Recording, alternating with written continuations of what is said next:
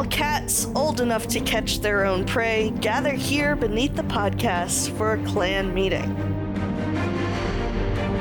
Welcome to Paws and Clause, a podcast where we read the Warrior Cats books in chronological order.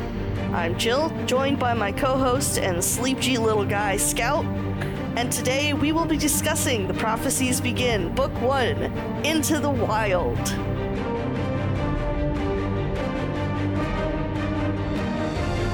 Scout, how are you today? Oh, I'm such a sleepy little guy. You're so sleepy. I'm so sleep, Jim. Just a sleeper. I'm uh, I'm great. I had a great time with this. It's great to be. It. we- We're really fucking back. We really You know are. what I mean? literally, I right. Uh, my husband just got home, and when I said, "Oh yeah, Scout and I are recording today," and he's like, "Already?" I'm like, "Yeah, because we're going to the zoo on Sunday. Remember?" And he's like, "Oh yeah, that's right." And I was like, "You know, Eric." Rereading the very first book published in the series, I know I've, you know, we've had a podcast about this for months. I am now truly back on my bullshit, is how I feel after reading this book. I am like so fuck it, we ball. We're it's we're so in it now. We're so in it. it's so true. Reading this is really. It's it's really just like, yeah, man, fucking yeah, dude. Yeah, Yeah, hell yeah, brother.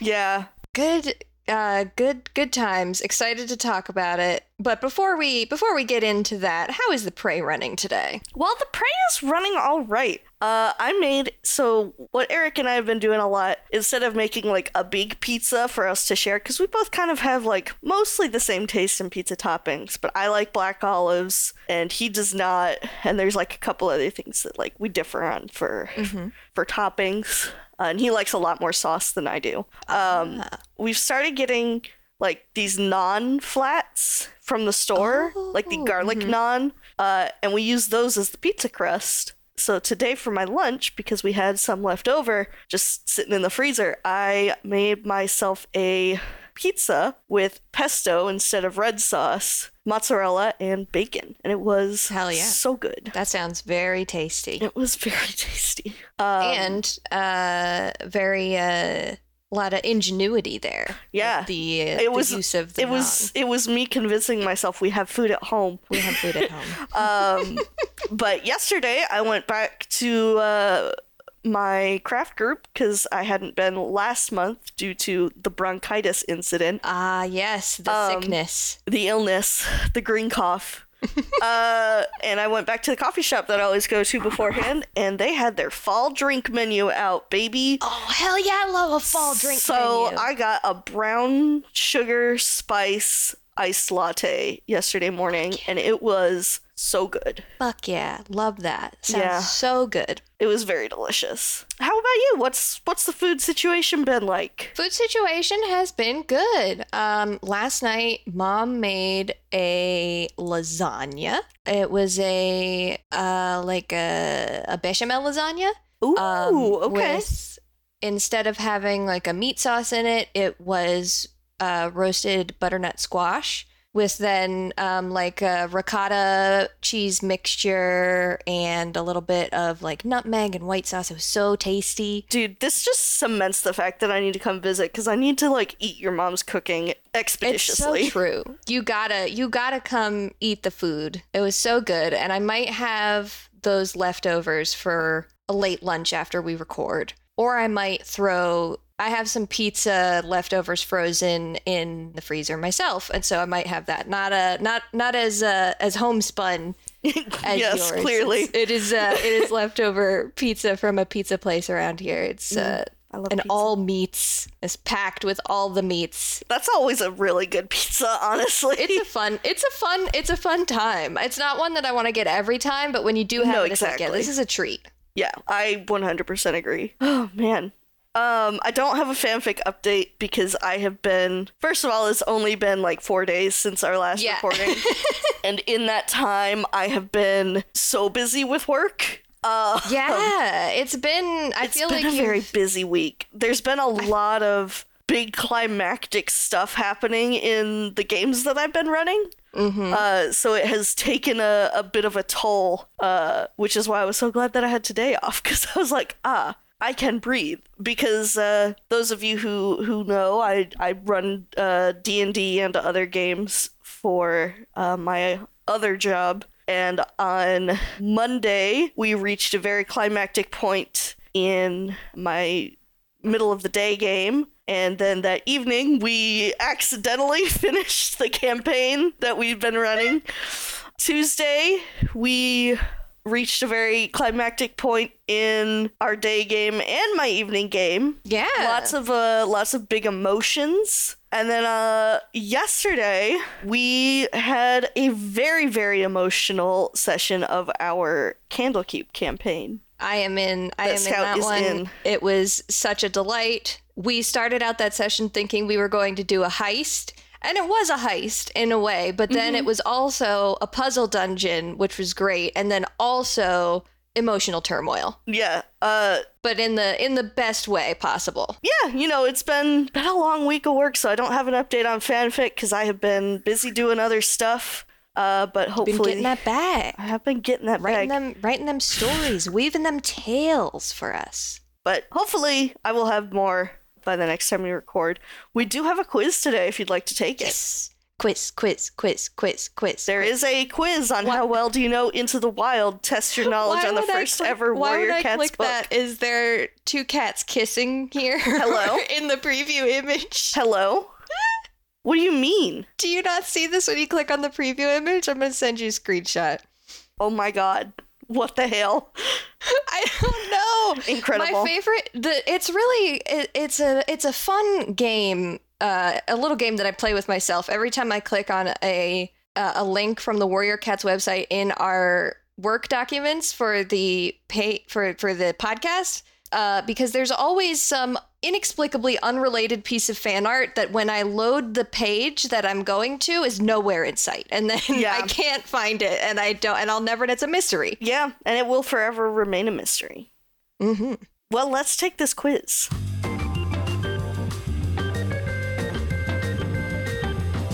Done. Six out of six. Let's go. Same here, baby.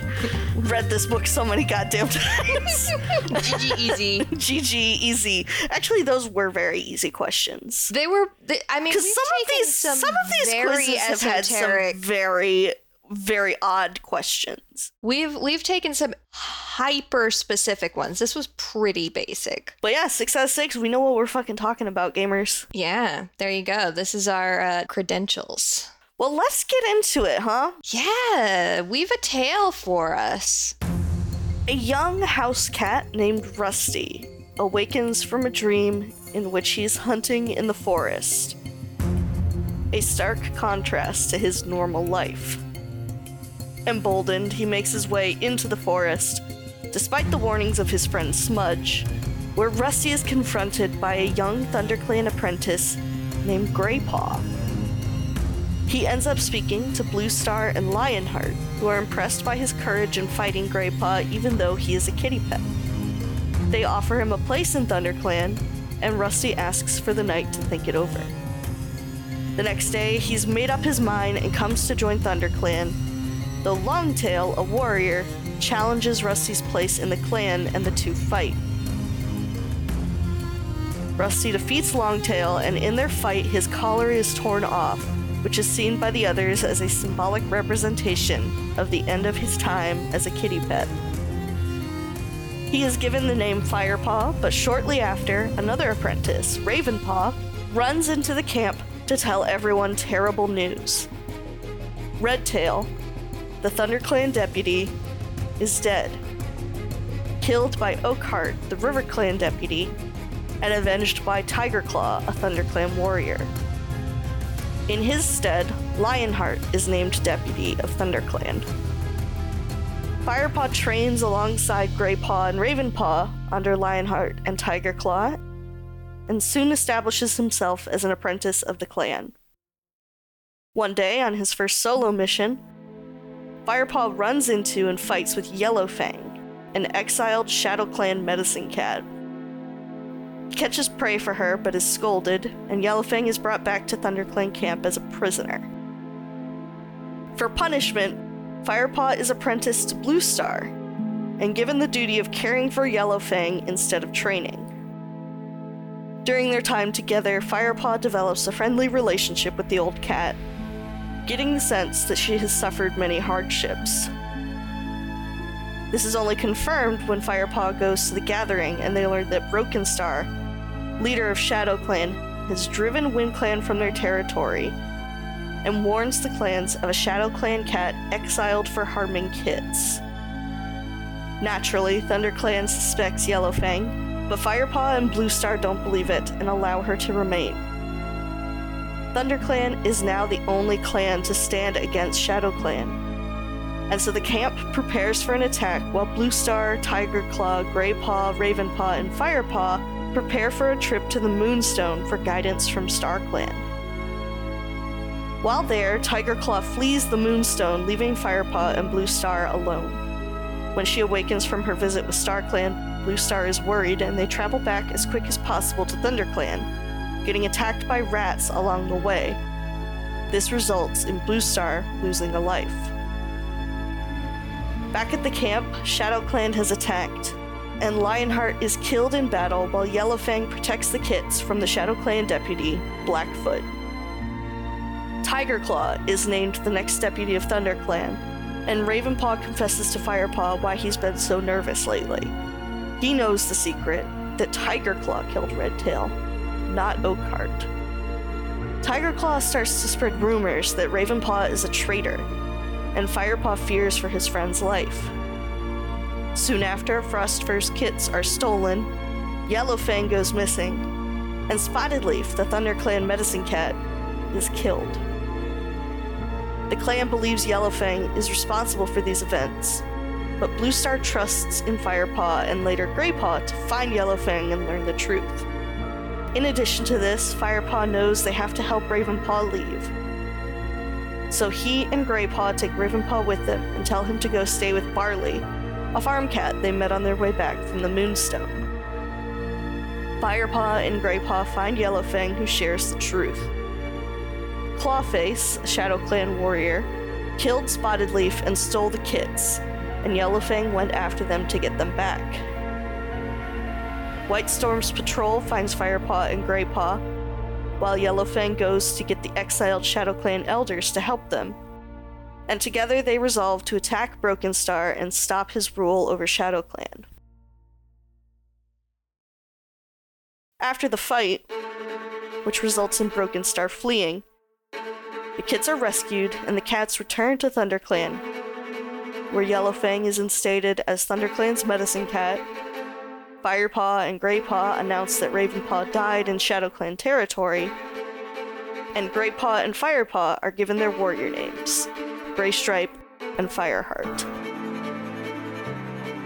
Newly named Fireheart tries to go speak to Blue Star about Tigerclaw's treachery and Ravenpaw's fate, but must sit his silent vigil.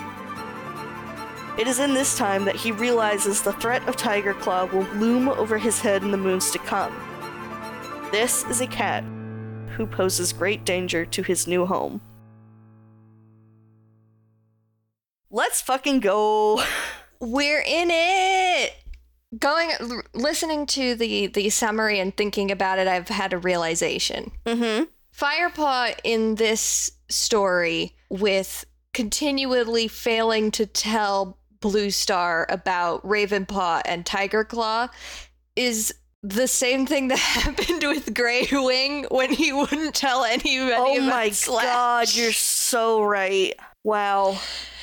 it like these scenes where it's like a, a fucking arrested development Mhm. uh, comedy of errors like oh shucks oh i didn't get to tell her oh I'll tell her later. Oh beans, I forgot. be, oh no i forgot to tell her even though we were training for hours alone i don't know why it doesn't uh it's probably partially nostalgia or partially just that we've read enough of these books now at this point that it didn't occur to me until just now instead of like being frustrating when I was reading. Mm-hmm. That's it's making me laugh. Man, what a good fucking book. I'm just gonna say it. I was fully I was fully expected to go into this and be like, oh, this wasn't as good as when I read it as a kid. Nah, it fucking rules, actually.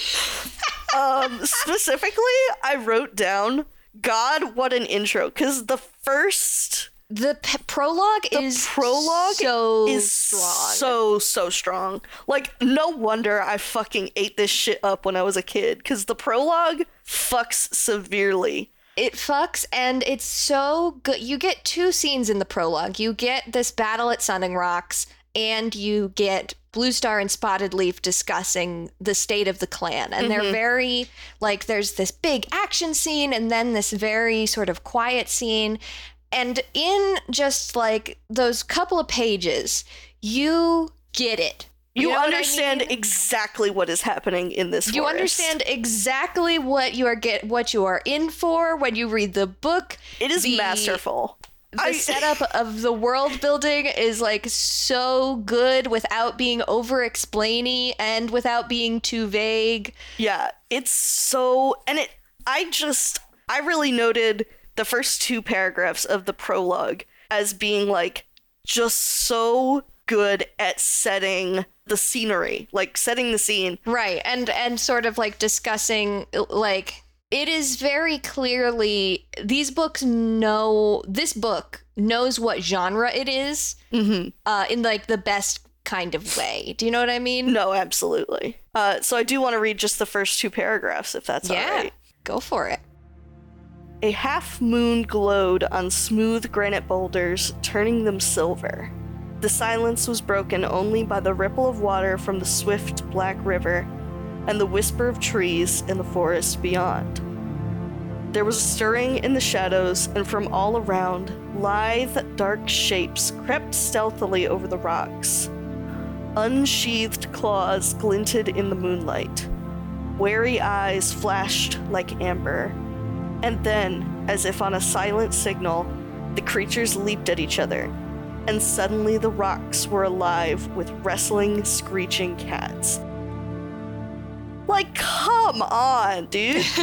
it's so fucking good because it builds up such a sense of, like, what is happening here? And you get the idea, like, this sudden, slowly building tension of, like, oh, shit's about to pop off. And then you're like, oh my god, it's fucking cats. Hell yeah, dude. It's fucking cats, hell yeah. And it does. I have owned three cats. I've experienced a small scale version of this, you know? Mm-hmm. Like, You can tell. you know, you know when shit is about to pop off between cats, and it is exactly like this. Yeah, it is like there is very much silence, silence, and then it is just like you don't even see it start. It just is like It's the just snap suddenly of a going. Mm-hmm. finger. It's so good. It's so fun, and it's such. Oh, it just really sets up. Like, I can't, I cannot stress enough how well it sets up, like, what the book is going to be. hmm Like you know exactly what you're going to read. You're gonna read Um, about cats fucking beating the shit out of each other, and also huge dramatic politics because it is literally a battle for Sunning Rocks, and that is going to be a thing forever, and it has been a thing forever. I can't believe how many fucking times they fight over Sunning Rocks. But I'm like, it it really just hammers home like the dial like the dialogue is so well picked out mm-hmm. to like give you just as much information without it being overloading. Because you're like Exactly. yep, okay we know that there's these two groups of cats. They're both fighting over this one spot. They both want it. It's been a thing for a while and they are not going to let the other one win. Like it is Mhm. very it's very good it's a great, it's a great time. You get introduced to some of the names, hmm and then once we transition into, you even get you get a sense of the power dynamics with Yes. like Red Tail and Tiger Claw here, um, and you even have uh, then transitioning into the Blue Star and Spotted Leaf scene. Like you get Star Clan name drop, and you're like, Mhm. okay, these cats have religion. yeah Welcome, welcome to the book. They're fighting. They have society. They have religion. They're cats. Done. Yeah, exactly. And there's a prophecy. Boom, we've got it. There's a That- prophecy. Like Boom. everything you need to know is in that prologue. It's so well executed. It's a really, really well executed prologue. Um, It it makes sense why everyone lost their fucking minds. it's true. oh man, but I as I also said to you over chat earlier, I was like, man, I hardly took any notes because I was just having such a fun time rereading this book. It really is, you know, being back with your old friends. Mhm. Um, I didn't take too. I didn't find myself having like too many interesting thoughts or notes. I mean, I have what I've put into Mhm. the doc here, but as far as like the introduction, we have the introduction of Rusty and the the sort of transition from Rusty being a house cat to going to the clan and getting his apprentice name and everything. I, I don't have anything too interesting to say about that. It continues to be like well structured as the the setup of the hero's journey kind of thing. hmm And I really love the fight kind of showing how much they value symbology in the groups. Uh, because, you know, his collar gets torn off and they're like, oh, well, that's clearly a sign that he's no longer going to be a kitty pet and he's welcome to be here.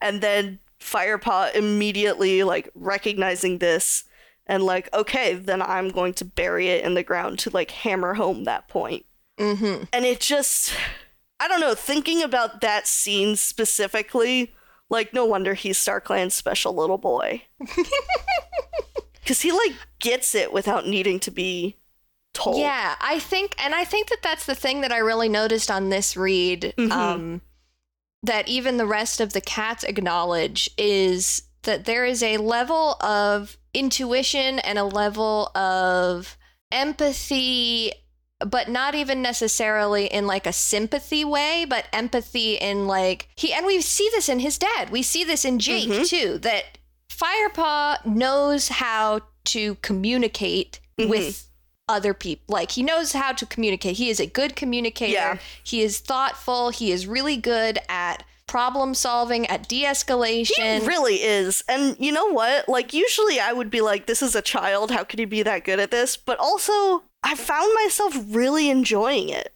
Yeah. Tell talk about that a little bit because you are you have been i have uh, been put on record as a fire as a fire, fire as hater. a fire star hater. I think the thing is, a lot of my dislike of his character comes later on when he Mhm. is less of a protagonist and more of StarClan's specialist little boy. But you know, seeing him as a as a apprentice again was just like, oh yeah, actually, I love this guy. He is he is able to take things in stride, and he cares so much about people he barely knows and he just is he's got this capacity for bonding with others truly firepaw i love him i think Yeah. i think i love him he's just a little guy and he's so he doesn't know what to do all the time he's willing to like ask for help yeah. like so many other protagonists would be like, "Oh no, I, I can take care of this whole Ravenpaw Tiger Claw thing on my own." But he's like, "No, I need to get Grey Paw involved. I need to get Blue Star involved. Like this is not something I can do by myself." I just think he's like a really fun protagonist. I've missed I've missed him. he is more emotionally mature than mm-hmm. we see a lot of protagonists. He is. And I feel like he's more be. emotionally mature as an apprentice than he is later on in some of the books. We'll have to see. I, I I, feel like he does some some nonsense later on, but I also could be misremembering. Um, but yeah, I yeah, feel like I can't he's remember. I can't remember if he does nonsense or not. I mean, probably. Um, but yeah, I just I really enjoyed how quickly he learned and how quickly he took to the customs while still being like, I don't know if this is exactly how things should go. Uh, and it is that that I think makes him such a good audience stand-in for these first several books. Yeah, he's really good at being the audience surrogate in the way that he is learning things, but not so drastically like, oh, what's going on? That Mhm. it feels uh like Over it takes you out of the story, yeah, and over explainy. it's not like I'm getting an expository essay on how the warrior cats work. Hmm Um, Though there is, there are a couple of scenes that come off as not super strongly as that, but enough that it made me laugh when there's something about the scene when White Storm is kind of showing him around the uh, the the camp, the ThunderClan camp. I can't remember specifically what he said, but he said something that I was like, "This is so like peak fantasy book expository." Right. Oh, one of it is that Greypaw, Greypaw, it's also Greypaw keeps like whispering things to,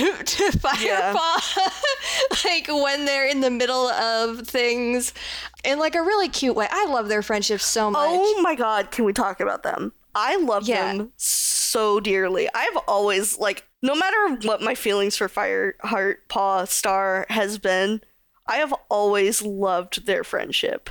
It's so They- good. Are absolute besties. Like those two would go to the ends of the earth for each other. The one thing that I wrote down is there's a moment where Firepaw, Greypaw, and Ravenpaw are all training, and Ravenpaw and Firepaw are getting scolded for like not doing things correctly or sassing back to to Tiger Tiger Claw and Lionheart, and Greypaw is just like cracking jokes to kind of bring down the tension. Yes. Oh my god. He's like, well, I'm a lopsided badger. It just like stumbles around the the uh And they're like, The- Greypaw, we don't have time for this, hollow. but it completely like defuses the situation. And oh god, I love him. Greypaw is such a delight and such a great thing for Firepaw to have in this Yeah. in this moment of transition in his life that there is this cat that just immediately a hundred thousand percent accepts him and is like, yeah, this dude is cool. yeah. I get like this dude gets me. I get this dude. We're besties. It really is like Mhm. walking up to that one person on the playground and you immediately are like, okay, we're inseparable now. Um, yeah, exactly. We're uh, we're bonded for life. We're they are for life. a pair. Do not separate. Do not separate. there's also, you know, there's, and I I don't think I remember this when I was first reading back in my youth, but I just noticed just how many little scenes there are of Firepaw, Graypaw, and Ravenpaw like being goofballs together. Yeah, They're that just, one like, they're scene where they're all tussling around. Mm-hmm.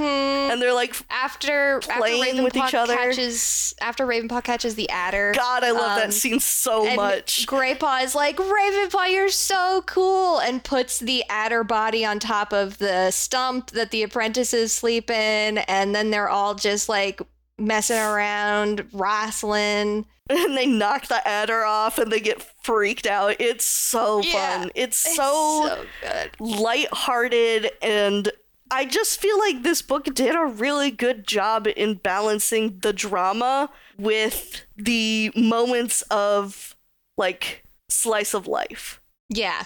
Because, you know, we've been reading a lot of super editions and we've noticed a lot of like slice of life that does not need to be there. And I Right. think And this it just book doesn't feel good in the way that this does. yeah, this feels so much better and it's really fun. You know why? Because a lot of the slice of life that we saw in uh in those is like bullying. Yeah, it is. this is just them having fun. This is just them being like happy kids.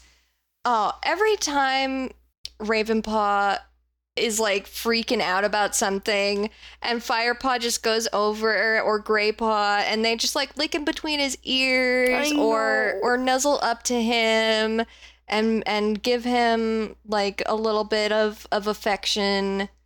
Ugh.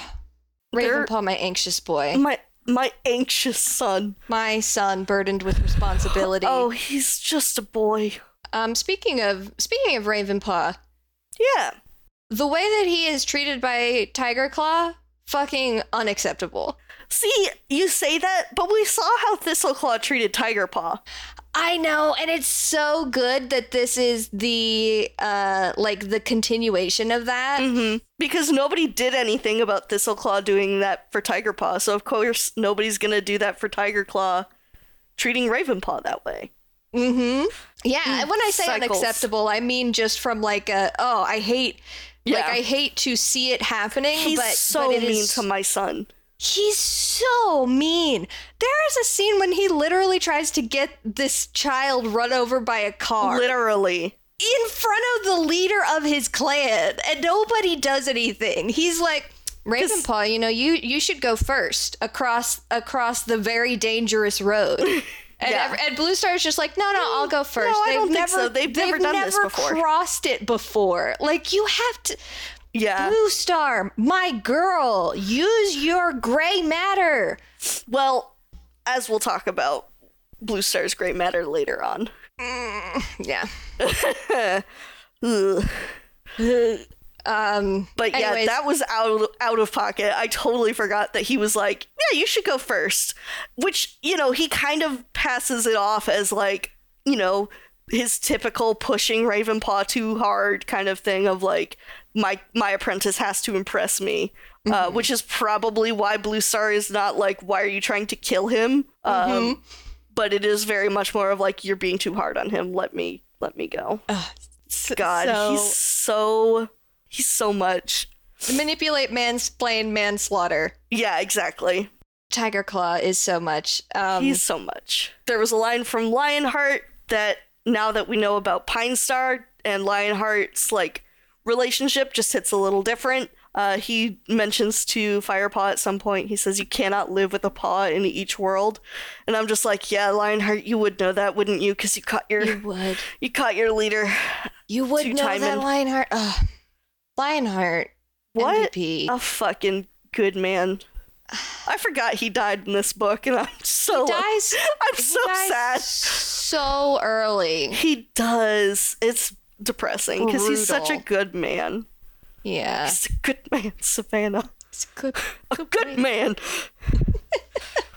yeah, I really I loved Lionheart's relationship with the apprentices. I thought it was really interesting to see like the fact that he and Tiger Claw are both training basically all three apprentices at this point. Yeah. I thought was a really interesting uh interesting thing so they're getting like this this balance and this also like more harsh kind of vibe so it is very it is very I think- interesting I think it was a another good storytelling Mhm. uh like ploy to do that so that you could have the two playing against each other in that way. yeah and- exactly and use Lionheart's very level-headed and uh, fair and even keel personality hmm to highlight just how uh, like excitable and angry and like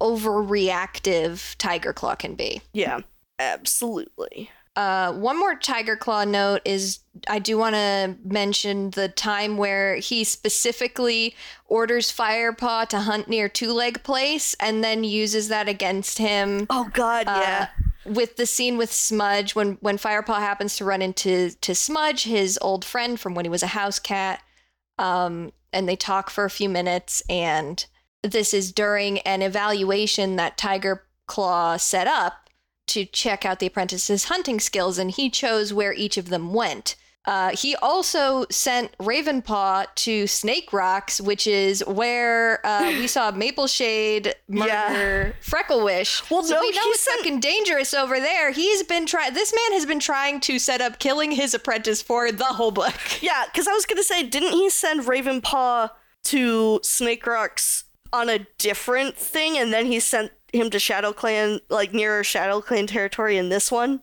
No, it was Snake Rocks for this, and then later he sends Ravenpaw specifically to hunt in Shadow Clan territory. right Which is clearly like he's just setting Mm-hmm. up that boy to either be accused of treachery or get by murdered. him or just be straight up killed. Yeah, exactly. He is so villainous. It's But I can just so I can good. just see him going to Blue Star and being like, you know, I don't even know why he chose to hunt near Two Leg Place when he literally told him to go there. Mm-hmm. yeah, exactly. Ooh.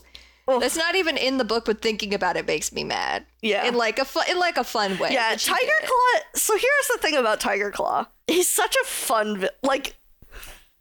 He's the kind of villain you love to hate Oh yeah. because he is so fucking conniving and Every so- time, every time he does some shit, Yeah, you know. and he's just got Uh, this shit-eating grin on his face because he's like, "I know you can't prove it was me, bitch." Mm-hmm. Ugh, little bastard. Just want to pick him up and shake him around. You're not that big. Pick him up by the I'm a of his I'm an adult. Pick him up. put him Put in him a in carrier. a baby carry. Who's the little baby? Who's the little baby? He's like, I'm gonna fucking kill you. Uh, speaking of world building, I did want to point out, and I noticed you put it on here too. Uh, we get the explanation for what sharing tongues means. Yeah. It's just kind of hanging out, grooming each other, sharing the news of the day. I really love it. I think it's just such a nice aspect of clan life. I agree. I love I love that it's like we have we like have a snack and then we all sit down and we take a bath and we chat. Yeah, it's great. It's the best.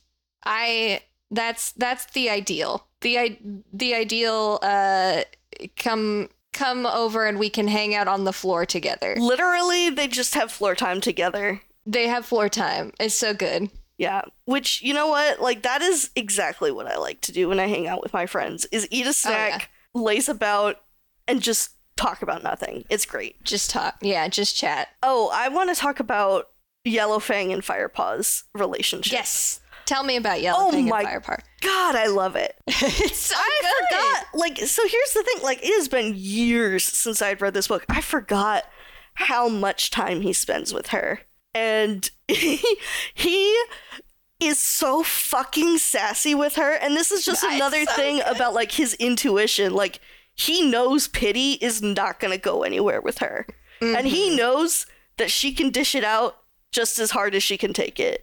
So he.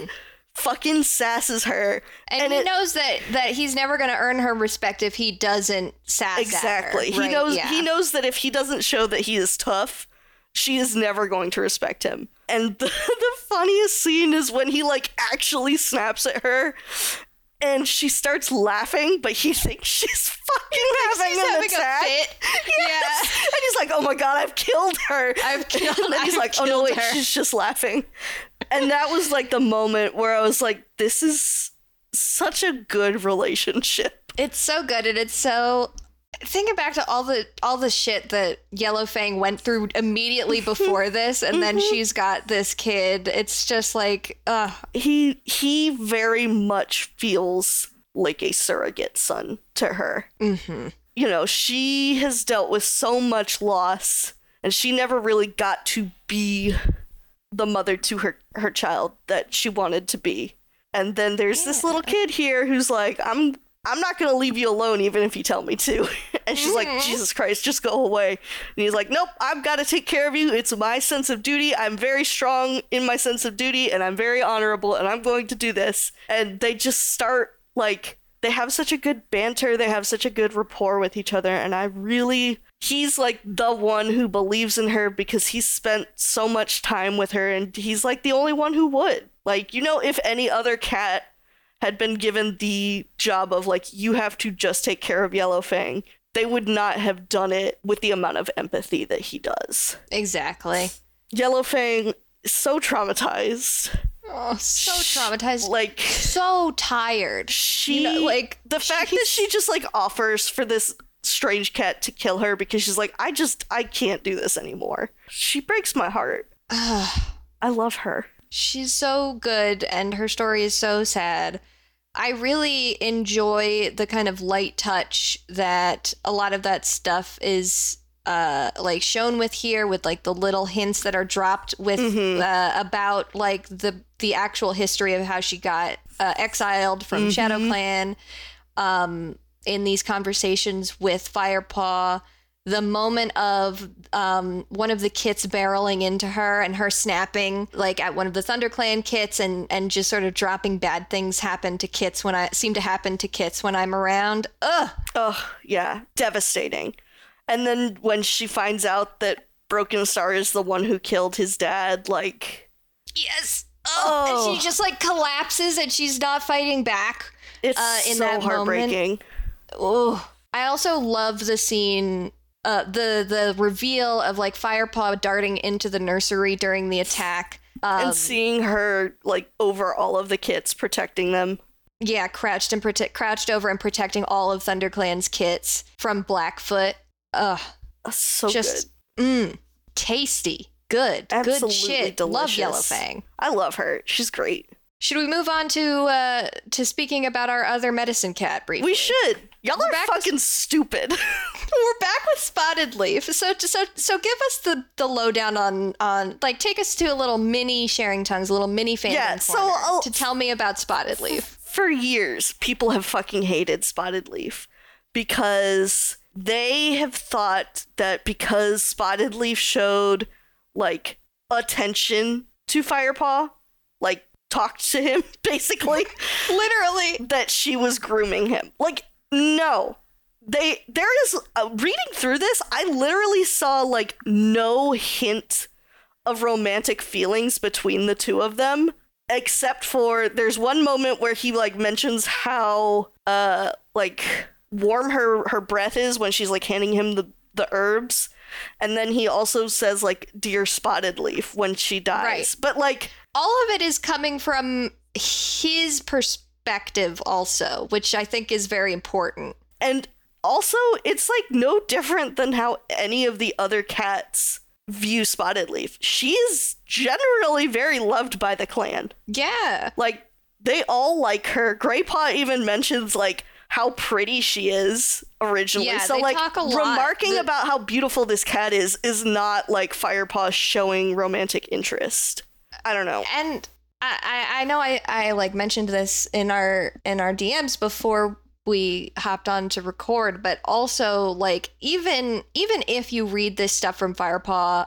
as him having romantic feelings, hmm that's on his end. Like children and teenagers can have like sort of these these sort of proto crushes on adults. That's like Mhm. part of growing up and figuring out what having feelings is. That doesn't mean that that they are being actively groomed by adults that they show interest in. Yes, I absolutely. And the other thing is like we will see Spotted Leaf more uh in in Star Clan later on. And it is at that point when she is dead and Fireheart is an adult that more romantic stuff starts to kind of come through. But like I don't feel like there's ever a point where he like genuinely thinks they're to be together. Yeah, I don't think that that uh, It feels just very much like a crush. yeah, I Which, feel like- like, which is fine, guys. It's People okay. Have, people have crushes. It's okay. characters can have crushes to- on characters that they don't end up with in the end of the story. Like it's fine. I promise. It's gonna be okay. it's gonna be okay. Also, characters can have crushes on more than one character at a time. It's Mm-hmm. fine. It's normal. Anyway, I can't rant right now. We can't do it. Uh, but yeah, I mean, it was. Ju- it's like it's kind of absurd how little there is for these people for for fans to go on with this uh like theory. Yes. Truly, she touches his cheek one time. Yeah, you know, if anything, Greypaw and Ravenpaw are more all over Firepaw than she is. Like all of the thing is that cats are a, cats are physically affectionate They in that really way. Also, are. Like that's how cats communicate with each other which is not to say that it can't be like they're anthropomorphized there's Right. a lot of human like emotions and and Mm-hmm. human societal expectations that we might Project, like project onto the cats um but still like guys i Yeah. can understand i can understand where the instinct comes from but i Mm-hmm. think that people need to take a breath Yeah, I think there's maybe a little bit too much stretching going on. And the thing is, she is barely in this fucking book. she's barely in the book. And Like- people make a bit like we're dear listener, if you're not part of this fandom and like don't haven't engaged with it or looked at it in any way, there is like a lot of spotted leaf discourse. Yeah, For how little she's in this book. Literally, people fucking hate her. And it If is you so Google wild. spotted leaf, Don't Google Spotted Leaf, first of all.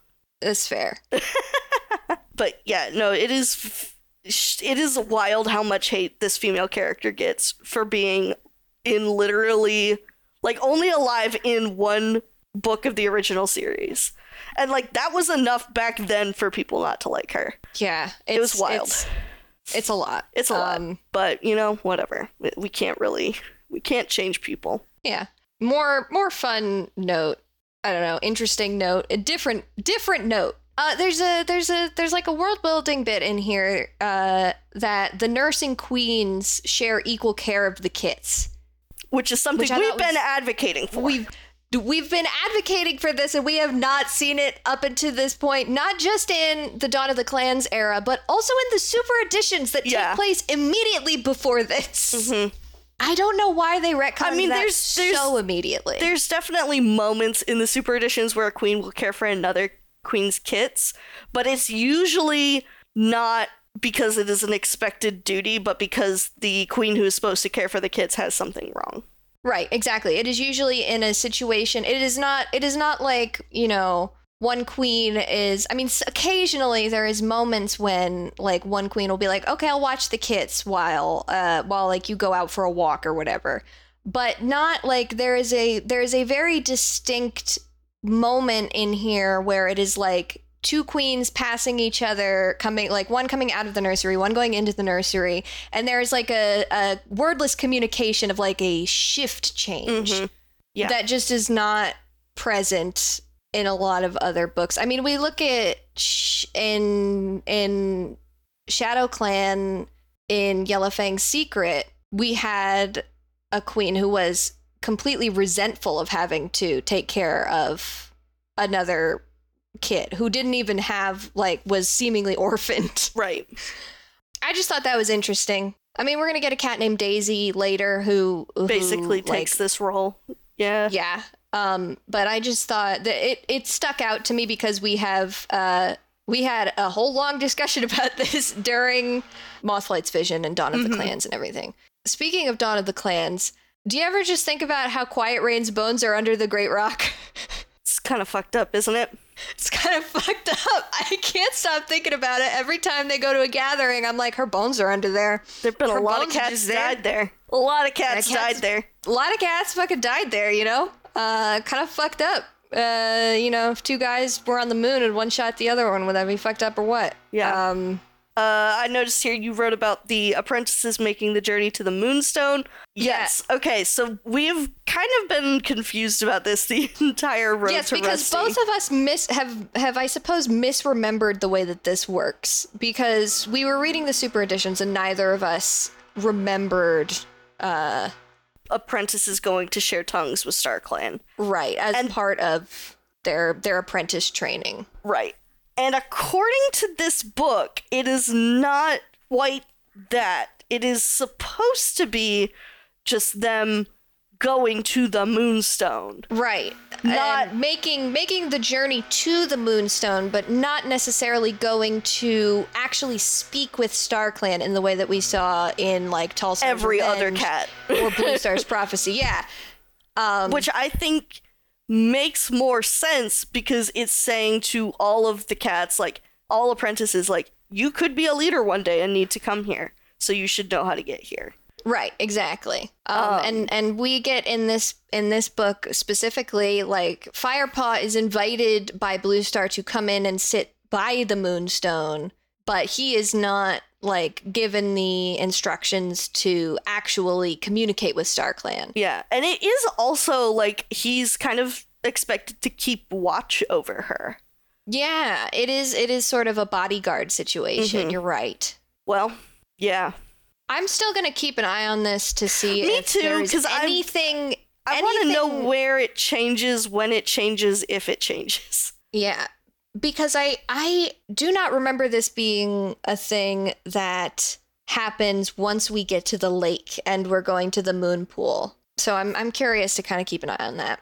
This moment there's a a moment before like the last it's the last interaction that Greypaw has with Lionheart who is his mentor before Lionheart ends up dying and it is Greypaw affectionately headbutting Lionheart and I'm so normal about it and Mhm. fine about it and not sad at all. And not like absolutely devastated. Yeah. not fucking devastated by it or anything. Mm-hmm. Hurts me. Hurts me. Hurts me so bad. My my last note that I've that I've written here is just I want more White Storm. That is all. I fucking love White Storm, man. White what a Storm's great, dude. The- he rules. The the the whole thing at, at the end of the book at the climax of the book when white storm just totally puts his trust in firepaw mm, so good good just good it's just good you know Yeah. he's just good I have one thing that's going to be difficult to bring up because it is a visual thing and this is an audio podcast. Mm-hmm. we'll do our best We'll do our best. I have here with me uh, both a new printing of Into the Wild and an old printing of Into the Wild. And I know I've mentioned before being confused about the new maps. And I'm correct to be confused about the new maps because they do change the placement of some things oh really oh shit on these maps. Yeah, so on these maps, High Stones in the old map looks more like a quarry than part of a mountain. Uh, Interesting. Whereas on the the new maps, it looks very much like, oh, yep, this is part of a mountain. I mean, it is sort of described as a quarry because they they talk about it being a very rectangular opening, like it is literally a a thing that has been man made into the mountain. Mm-hmm. In the new kind of map, Snake Rocks is further into ThunderClan territory than it was on the original map, where it is like basically on the border of ShadowClan and ThunderClan's territory. Same thing with like the Sandy Hollow gets shifted over a little bit closer to Tall Pines, but the most interesting thing, and this is where my conspiracy comes in, is Sunning Rocks. Because in the new map, the river has more of a bend to it, and Sunning Rocks is very much more on like what looks like would be River Clan territory than Thunder Clan territory at all. Interesting. So I am simply fascinated because in the in the in the original map, there's like a, the river is a very straight line, and Sunning Rocks is like very clearly on the ThunderClan side. Like it looks basically like yeah, that makes sense that they would have thunder the Sunning Rocks. Mm-hmm. But on this other map, the river has like a several deep bends to it, and Sunning Rocks almost looks like it is jutting into the River Clan territory. So that is fascinating to me I uh, have, that they would make that decision. I have a a possible. Uh, I have something to add to this, which Yes. is that in one of the short stories, when reading through Code of the Clans, Mm-hmm. they do mention at, at some point that at one point the river flooded, and when the flood receded, the entire river path had changed. Mmm. Interesting. So sometime in the history uh, of the the clans, there was a change to the to the river's path. That is that is true, and that is interesting. But it is also interesting that two copies of Into the Wild have it in different places. Yes, that is that is that specifically is concerning. um But anyway, that's just a fun thing I noticed. hell yeah. Do you want to should- take us to the Erin corner? Yeah, I'll take us to the Erin corner. Uh, I'm gonna open the Erin corner. I was reading. I was reading some uh, some uh, of the Erin chats, which are sort of Q and A's that that uh, Cherith Baldry and Kate Cary and Victoria Holmes did over the course of a couple of years, uh, like sort of in the in the in the the height of creating the Warrior Cats books, and I found this one that just really resonated with me and with uh, our whole podcast, which is question. Will StarClan ever actually cause misfortune on a clan or fight with a clan? And Cherith Baldry's answer was, uh, no plans at present. I think StarClan's normal way of working isn't to interfere directly with clan life, but to guide through dreams and signs. Uh, on this page on the wiki, at the end of every question and answer, there is a section called outcome. Uh, so, so we had the question, we had the answer. No, I don't think there's going to be any problem, says Cherith Baldry.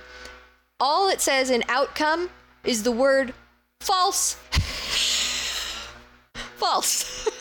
False. Which, you know, false. False. They've already caused so much trouble, and they're going to continue causing trouble. Um, uh, they're gonna cause misfortune, man. They're causing so much misfortune. Anyways, that just made me laugh so hard. Um, continuing on in the Erin corner, there is not too much uh, to find on the actual writing of this first book. Unfortunately, I couldn't find like any anecdotes or anything. But uh, it's been a while since I've gone over exactly how uh, sort of the Erins came to be. So this felt like a good place to to revisit that. So, to put it in very plain terms, uh, Victoria Holmes, aka Vicky Holmes, is a London based editor, and she was approached by HarperCollins to develop a series about feral cats. She was approached directly by a publisher, which is very, very not how it works in publishing today. Like, I have, I don't have like direct first person uh, experience in publishing, but I I am sort of quietly working on looking for uh, literary representation for for some of my own creative works. And so like i know that this is not they don't just they just, you in in 2023 they do not just approach you and be like hey would you write a series for us? So i just think that's really fascinating. Uh, vicky has in her words described herself as more of a dog person um, and she also says that she struggles with the genre space of fantasy. So she recruited Kate Cary and Cherith Baldry, two writers that she knew from her editor job, to sort of do the manuscripts themselves. So until her retirement in 2017, Vicky was largely in charge of outlining the books and creating the characters, and then either Kate or Cherith, depending on the book, would come in and flesh out the full manuscript, and then Vicky would get it again for doing edits so that's sort of the production pipeline of a warrior book. That is what we uh, we see here. Uh, apparently, with Kate being our author for this book, I think that she did. We've talked a lot. We talked a lot about the the prologue, which was great. I think that Kate did a really good job introducing the world here with Into the Wild. There's a there's some things that were sort of changed or clarified in future works. I thought it was really really noticeable to me that they never mentioned the name of a kit at all mm. in this book. So I don't think they had worked out that the kits would have the kit suffix yet. Um, that is interesting. Yeah. Uh, because no no kit is ever named in this book. It is always just the kits and then they are described sometimes by their coat color or general like look. Yeah, and none of them are listed in the allegiances of the first book either. Exactly, yeah but but the overall groundwork of how warriors society works how the cosmology of starclan and everything works the code is set up well. So it's all just very solid world building a really good first book. Good job kate cary great time. Yeah. That's our erin corner. Uh, thank you very much. Woohoo! Let's now let's share yeah, tongues. Let's share tongues. Tell me about tell me about the fans. Oh man. Fucking i loved doing this one because there's so many fucking memes. Um, the first one I found is somebody took a text post from Tumblr and then drew a blue star and firepaw um, with the caption, This happened probably. Uh, the user is Jellyfish Parade. Uh, and the text post that Blue, po- or blue Star is like speaking is we're all so lucky that a cat can be orange. That's such an incredible color for a cat to be. And she's just looking down. She's just looking down at him. Paw. Yeah, it's so funny. It's so good. Uh, also, there's quite a bit of Blue Star and Yellow Fang ship art, which I 100% support because as I was reading through this with my uh, gay glasses on, I was noticing just how much, and like part of it is definitely because they are both mothers who had to give up their kits for what they thought was the betterment of their clan. And they like very clearly have shared trauma that they understand the other one is going through even though they don't know that's what the other one went through. Mm-hmm. um, but they like there is just this like weird understanding between the two of like they look at each other and they're like yes i see myself in her kind of thing. Yeah. Um old lady yuri is where it's at I I cannot stop thinking about the phrase "old lady Yuri." Thank you so much. You're it's true. So welcome. Yeah, it's, it's I it's I really I There's can really get art. down with the with the blue star and yellow fang ship. I think that's a really really fun way to take it. I just like I just like the idea of of older older cats being lesbians. I do you know? too. Yeah. You know what? Fuck yeah. Fuck yeah. Uh, we've got another fucking comic. There's so many fun little comics and memes in the fandom for Into the Wild me. specifically about Blue Star and Firepaw's conversation where she asks him to come live with them. Uh, This Mm-hmm. one, the first is uh, by user Beetle Shade. The first. The first panel is Blue Star saying, Come live in the woods with us. And Rusty saying, No thanks, I actually like eating and being warm. Blue's next panel is Blue Star saying, You know they're going to cut off your nuts though, right? it's just a distraught looking Rusty saying, What? Uh, if you if you are are listening to this but haven't read the book, that's not an exaggeration of Yeah, no, they literally say, You know that if you stay with your humans, they're gonna take you to get your balls chopped off, right? Um, I have never, I've never owned a, a male cat. Do they really change that much after after Yes. you, you so you cut they don't off? change. They don't change to the extent that um, uh, Henry, the cat that they mention, or Smudge, the cat that they mention in here, changes. Mm-hmm, But when a Tom does get neutered, uh, so if if if a if a Tom is not neutered, they will get jowls on their face. oh, Um, so if you see a, a male cat that's got like a really thick, wide face, it usually means he was either neutered too late or has not been neutered. interesting. Neutered t- toms, unless they are like extraterritorial or like neurotic, tend to not spray. Right? Yeah, that I knew. This is not always true. I have dealt with several cats uh, in my time that were Yeah. neutered males who did in fact spray. I don't think it really affects the energy as much as they are saying it does. Because, you know, I have had a few male cats and they have all been neutered. And it really is more of a, a personality thing. Like, uh, our very first cat was a black male cat, and he was just like the chillest dude ever. He, he Hell let anything go.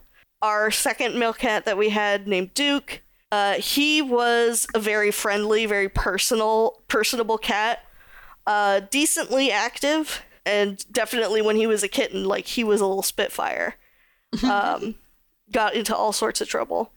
Uh, and then my kitten Link that we had last year, he was just very rambunctious.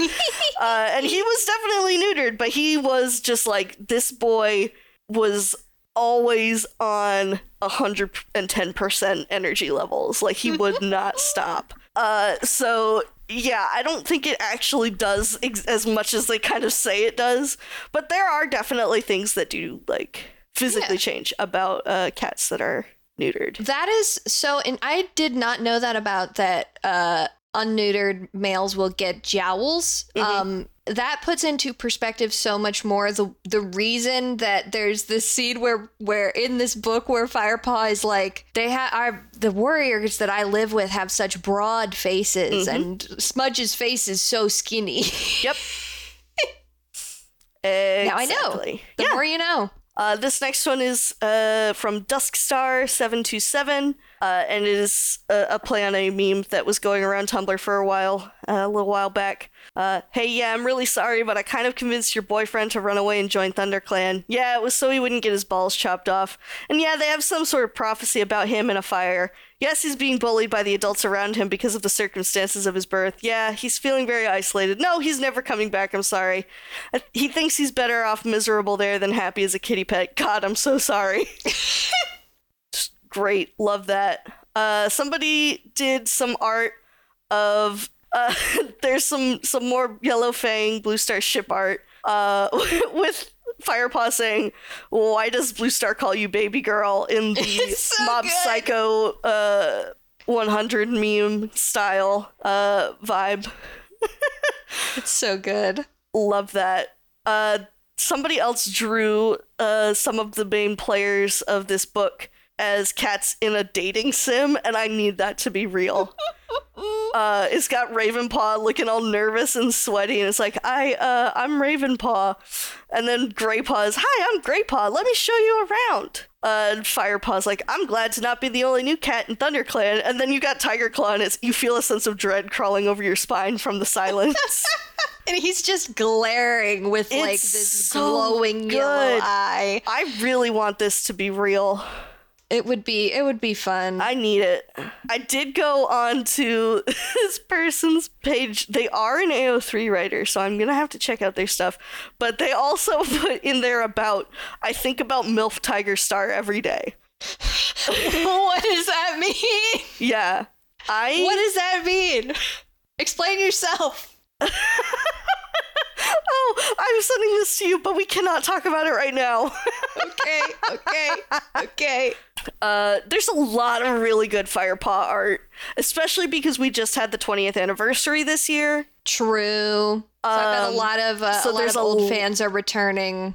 Yeah, there's a lot of happy 20th anniversary stuff of people just drawing Firepaw because they're like, this is the boy, this is the one who's like, happy birthday, Firepaw. The one, the one who's happy birthday, Firepaw. Yeah. Uh, in terms of AMVs, I gotta mention Warrior Cats Animated. It's a fan project that's coming out uh, where they are fully animating into the wild, I believe. The animation style is gorgeous. They've been like putting out all of their their stuff as they've been working out on it on their Twitter. Uh, very excited to see where it goes. Yeah, it's a great look. It yeah, it's so good. They have like a really stellar team and so many of the like character designers I think are people who like grew up doing the warrior AMVs and stuff. It's really really cool. I'm I'm so so stoked. Can never escape AMVs set to Greatest Showman tracks. There is in fact one of them for Into the Wild and we found uh ye old SSS Warrior Cats which it is peak 2000s. It looks like the low res anime that you would watch on YouTube in 10 parts. It's it's, It's got- so good. It's got Japanese translations underneath the English captions and The sounds that the cats make. the the audio is like It's so crunchy. you know you know like people who know know but like early 2000s dub Mhm. voice is basically what all the voice acting is like in this. It's so like i'm not saying this to make fun of it because i think this is so so fun and good. It's so clearly anime inspired. It's so fun. This video has been up since for 14 years uh and the comments and the people like the comments are still like somebody coming in one one month ago. 14 years since this came out and i can't believe how much anime has developed since this. This was amazing to watch though. Um both the video and the description just oozes late 2000s fandom energy and i love it. This is beautiful. I can see why it's a part of warrior cat's history. It's like great. it is it is genuinely like required viewing It's really good. There's also I don't know if you got to watch it, but somebody did like an anime opening AM inspired AMV. Oh, there's like a lot of people did AMVs using the the animated SSS Warrior Cat stuff. Yeah, it, they they did it, but they did a fully animated like map, except it's just one person. hmm Uh, an AMV that is like using these designs and clearly inspired by like the look and the feel of this, Ugh, and it's so good. I love that. Um, it's great. Highly recommend watching that. yeah, definitely, definitely look that up. Uh, on AO3, I didn't really like do a ton of searching, like uh, because all of the main characters of this are persistent throughout so many books. They're gonna be around for a while. they're gonna be out around for a while so i didn't really like go a deep dive on like specific characters but i did look uh there are 46 tagged specifically for into the wild and i was it was really interesting to notice not a lot of them are like fix its where it's like i'm gonna tell this better it's a lot of like canon divergence stuff like Cool. what if what if firepaw had been brought to RiverClan or what if firepaw had been brought to WindClan instead Mm-hmm. um, it was very cool to see that, and I found a couple of fics that I definitely want to read. oh yeah. Um, it looks, I mean, like you know, very clearly this book is rightfully cherished by the fandom, yeah. and I just think that's really nice to see so much love for it in this in this deep dive here. Got anything else to say, or should we head into our Warrior Cat of the Week? I think that's about all I have to say about the fandom stuff. Tell me about your pick. My pick is Greypaw. Oh, hell yeah! Solely because I just think I was like, I was so, like, I've always loved him. He's always been one of my favorites. But just seeing how, like, much personality he has as a secondary character, and like I mentioned, the whole making jokes to kind of diffuse the situations and trusting Firepaw when he's like, "Uh, Are you sure we can trust Yellowfang? And he's like, Yeah, we can. He's like, All right, if my bestie says so, then yeah, that's for sure. I just really loved their connection and their bond, so I picked Greypaw. It's so good. Who'd you pick? I also picked Greypaw. Yay! Lionheart, both Lionheart and Ravenpaw were runners Oh. up for me, Easily. but Oh. uh, Greypaw stood out to me a lot for sort of the same reasons that that you said. I think in previous readings, I've taken him for granted a little bit as being like the best friend guy, you know, and sort of like not not really thinking too much about it. But he has such a delightful presence in the books. He does. Um, and it was great to see him here uh like being introduced with everybody and just like had a great uh like effect on the narrative yeah. in a lot of ways love him love that we've chose i could have sworn you were going for ravenpaw so i i like that we ended up uh aligned here I I feel like that's been the case for a lot of a lot of our recent books. I feel like we've had very similar choices. Yeah you know sometimes there's just a, A clear really winner. clear standout Yeah. Well, right is that thank is you that guys so much for the- listening to us. Yeah, head, let's head on into the outro. Do you have a standout? Or uh, any thoughts or opinions or questions or memes? Uh, write to us at pawsandclausepod at gmail.com. That's paws as in what a cat has, clause as in the part of speech, pod as in podcast. We are also on Twitter at paws and clause and on Tumblr at pawsclausepod. Listeners who are 18 years and older can come join us on Discord, which will be linked in the show notes. You can find me on Twitter or Tumblr or Blue Sky at Humble Goat, and you can see the art that I do, including our podcast cover art, at scoutwilkinson.myportfolio.com. Those links, as well as my Ko-fi page, will also be in the show notes. And you can find me on Twitter at plot underscore twists, on Blue Sky at plot hyphen twists, or on Tumblr at antique hyphen romantic. Our next episode will be out in two weeks, where we will discuss Book Two of The Prophecies Begin Fire and Ice. Read along by buying the book from a local bookstore or checking out a copy from your local library. Until then, dear listeners, may StarClan guide your paws.